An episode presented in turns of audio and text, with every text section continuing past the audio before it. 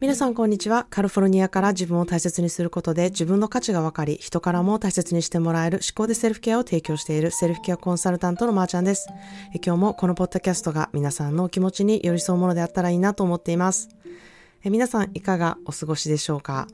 えー、公式 LINE に登録していただいている方には連絡させていただいたんですけれども、えー、来月日本に一時帰国します、えー、その時に大阪と東京でまたイベントを企画しているので、え人数制限があるんですけれども、え興味のある方はぜひ公式 LINE から、え連絡してほしいなというふうに思います、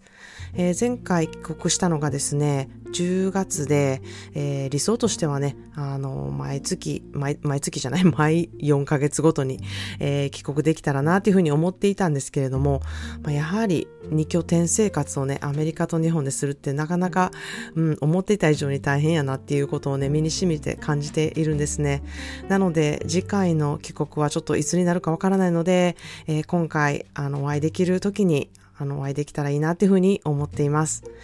えー、この2拠点生活をね、えー、ちょっとしたいなって思った理由はいろいろあるんですけれども、その一つに、やはり私もこんなに大阪弁がバリバリに話せて、見かけもめっちゃ日本人やのに、やはりね、30年もアメリカ生活をしていると、こう日本でね、生活してない人っていう風な、あの、オーラがバリバリに出てるみたいな風になりつつあってですね、まあ私の目指したいかっこいい国際人っていうのは、どちらの国のこともね、分かっている、知っているっていうようなね、そういう人になりたいなって思うことがね、やはりあってですね、まあそれでも全然慣れてへんやん説ばっかりがこう増えていくという、えー、かなり前にね、アップデートされない私の日本語っていうエピソードを撮っているんですけれども、えー、今日はちょっとそれの追加バージョンみたいな感じで、きっと一生アップデートされない日本、私の日本語という、えー、タイトルでお話したいなというふうに思います。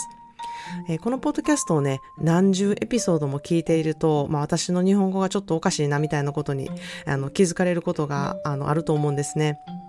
まあ、あえてね、直していないのは、あの、皆さんの間違い探し的な要素があるかなっていうのと、あの、ちゃんと聞いてないと分からへんようになるでっていうね、ちょっと脅しを、あの、かけたような作用もあるかなっていうふうに思っていますっていうのは、まあ、本当冗談でですね、あの、私本人は全くその間違いに気づいていないってことがほとんどなんですね。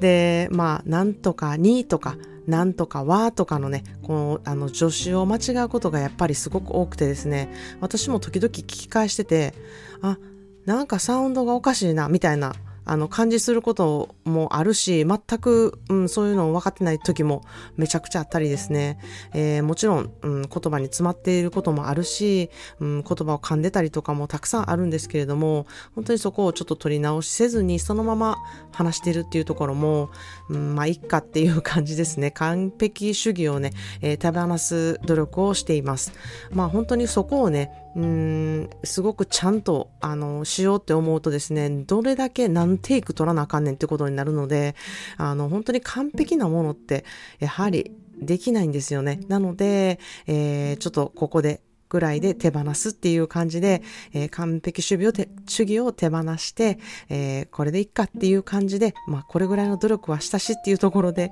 えー、あの、提出してるっていう感じですね。まあ、そんなで、やはり言葉ってね、こう使っていないと慣れないので、自分ばっかりね、日本語を話していても、こう社会とのやりとりをすることで学ぶことってやっぱりね、すごいたくさんあるなっていうふうに思うんですよね。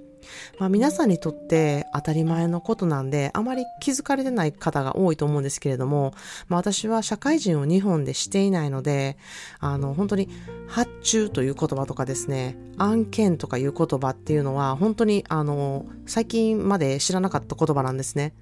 で、まあ、外来語のね、カタカナをめっちゃよく日本、あ、日本では使うじゃないですか。なので、なんで発注がオーダーっていう風に使えへんねんみたいな 風に逆ギレするみたいなところもあったんですけれども、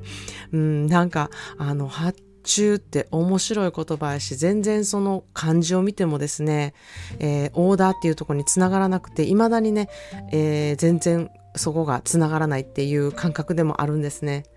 で、そして、あの、まあ、ややこしい言葉っていうことも私には多くてですね、まあ、その一つに、喫煙と禁煙っていうも、あの、言葉がありまして、まあ、どっちがどっちかわからなくなるんですよね。で、まあ、本当にノンスモーキングかスモーキングかの方がもうめっちゃわかりやすいやんってすごい思うんですけれども、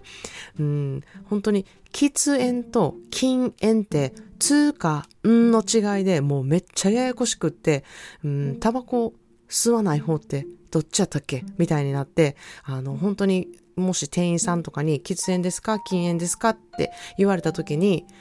あの、とっさに出てこないので、えー、っとって考えていると、あの、止まってしまって店員さんとね、見つめ合うみたいなこともめっちゃよくあるんですね。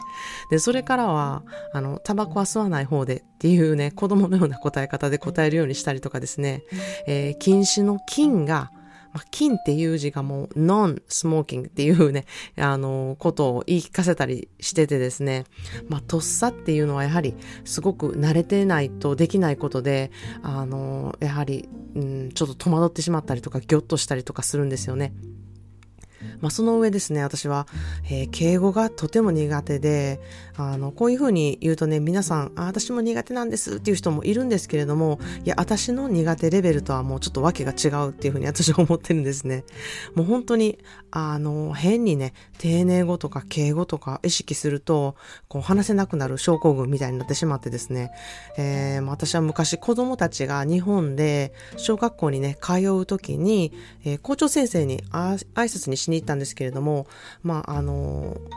うん、ちゃんとね、お礼をね、えー、しないといけないとか、お辞儀をしないといけないとか、失礼にならないようにしないといけないとか、そういうふうにお、なんとかしないといけないみたいなことをいっぱい思っちゃって、緊張するがために、あの、言ってしまったことが、これからよろしくお願いしますぜ、とか言ってしまったんですよ。で、え、私今最後に、ぜってつけたみたいになって、でもそっからどういう風に言い直していいかわからんくって、まあ、校長先生も頭を下げながらなんか、え、今ぜって言ったみたいな感じで止まったんですよね。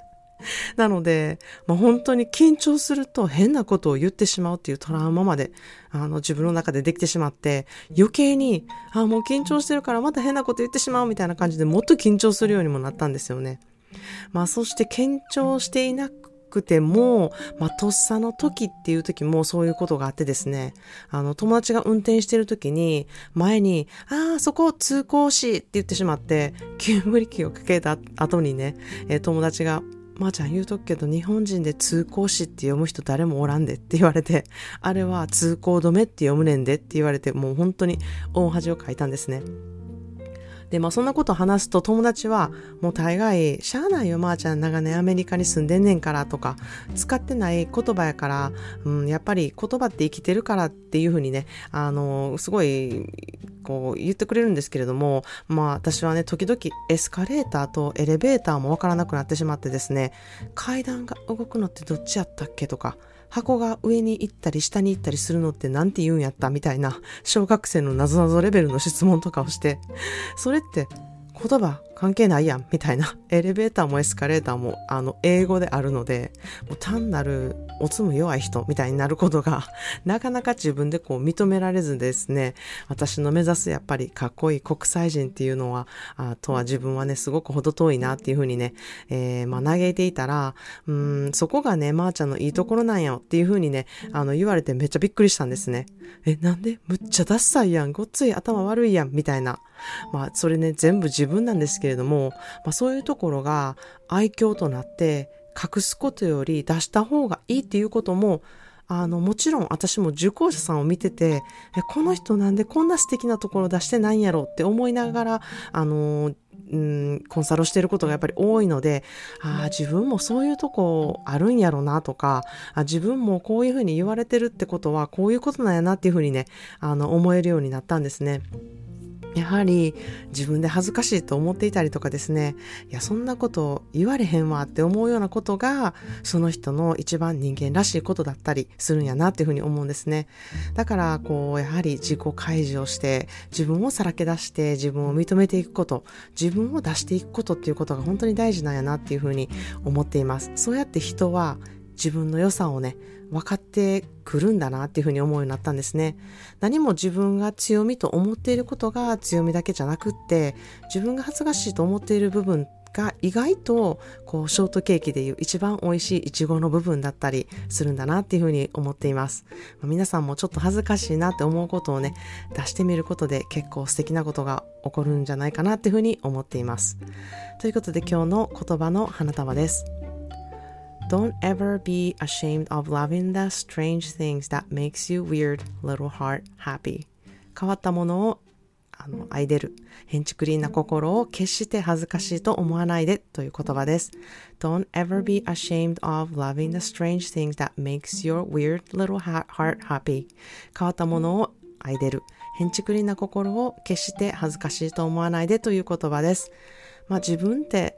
なんでこんな変なんやろって思うこともね、変なものやけど好きやねんって思うこととかをすべてこうひっくるめていいねん、好きやねんって思うことが、やはり魅力的で、全く恥ずかしいことじゃないっていうことをね、えー、うん、他人を見てるとすごく思うと思うんですよね。自分のことってなかなかわからないんですけれども、他の人を見てると、いや、そこがいいとかやのにって思うことがなかなか自分では認められないとか、そういうことってあると思うんですよね。で、まあ、うん、空気感を読むことっていうことは本当に大事だし、出る釘打たれるのを日本の社会では個性より協調性を重視すると思われるんですけれども、まあ、協調性を持てた上で自分の個性とか人の個性もね認めていけたら本当に素晴らしい社会になるなっていうふうに思うんですね。でまあそうしていくにはまず恥ずかしいことではなく人と変わったところが気に入ってるねんとねいうふうに自分で思えたらそれをね強みにしていけると思うしそれがあなたらしさっていうことをねより増す要素になるなっていうふうに思いますまあ私もあの完璧なね日本語と英語を話せるバイリンガルになりたいっていうふうに思うけれどもまあどちらもね完璧になったら、まあ面白くない人間になるのかもなって、まあこれも、うん、強みにしていくべきだなっていうふうに思ったんですね。まあ、もしこのエピソードが恥ずかしくて口に出してシェアできなくって、えー、私の恥ずかしいエピソードとしてね、まあ、心の中にしまっていたら、私らしさがこう出なくってですね、出すことで私らしさが強調できたかと思うんですね。まあ、本当は私の理想とするかっこいい部分が私らしさであってほしいんですけれども、まあ、実際そうでないところが、まあ、悲しいけれども、そこを残念に思うことではなくてですね、誇るべき私らしさでありって、人間らしさであって、そこも良しと認めることが自分を愛しいと思える第一歩で自分を魅力的に出せる一番の近道なんじゃないかなっていうふうに思います。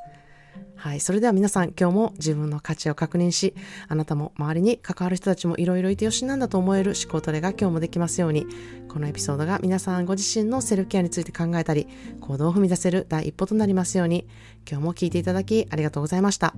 生きているといろいろあると思う思いますが、私は一生懸命できる、えー、信頼できる自分の心があれば大丈夫だなっていうふうに思っています。自分を信頼することがセルフケアでできるように必ずなれます。Thank you so much for listening to today's episode of 思考で Self-Care. Today's daily words of bouquet is Don't ever be ashamed of loving the strange things that makes your weird little heart happy. Don't ever be ashamed of loving the strange things that make your weird little heart happy. Weird is good, different is good because that's what makes you you and differentiate from others. If you can love your so called weird part, there's more power to you. Embrace your weirdness. So, cheers to weird you.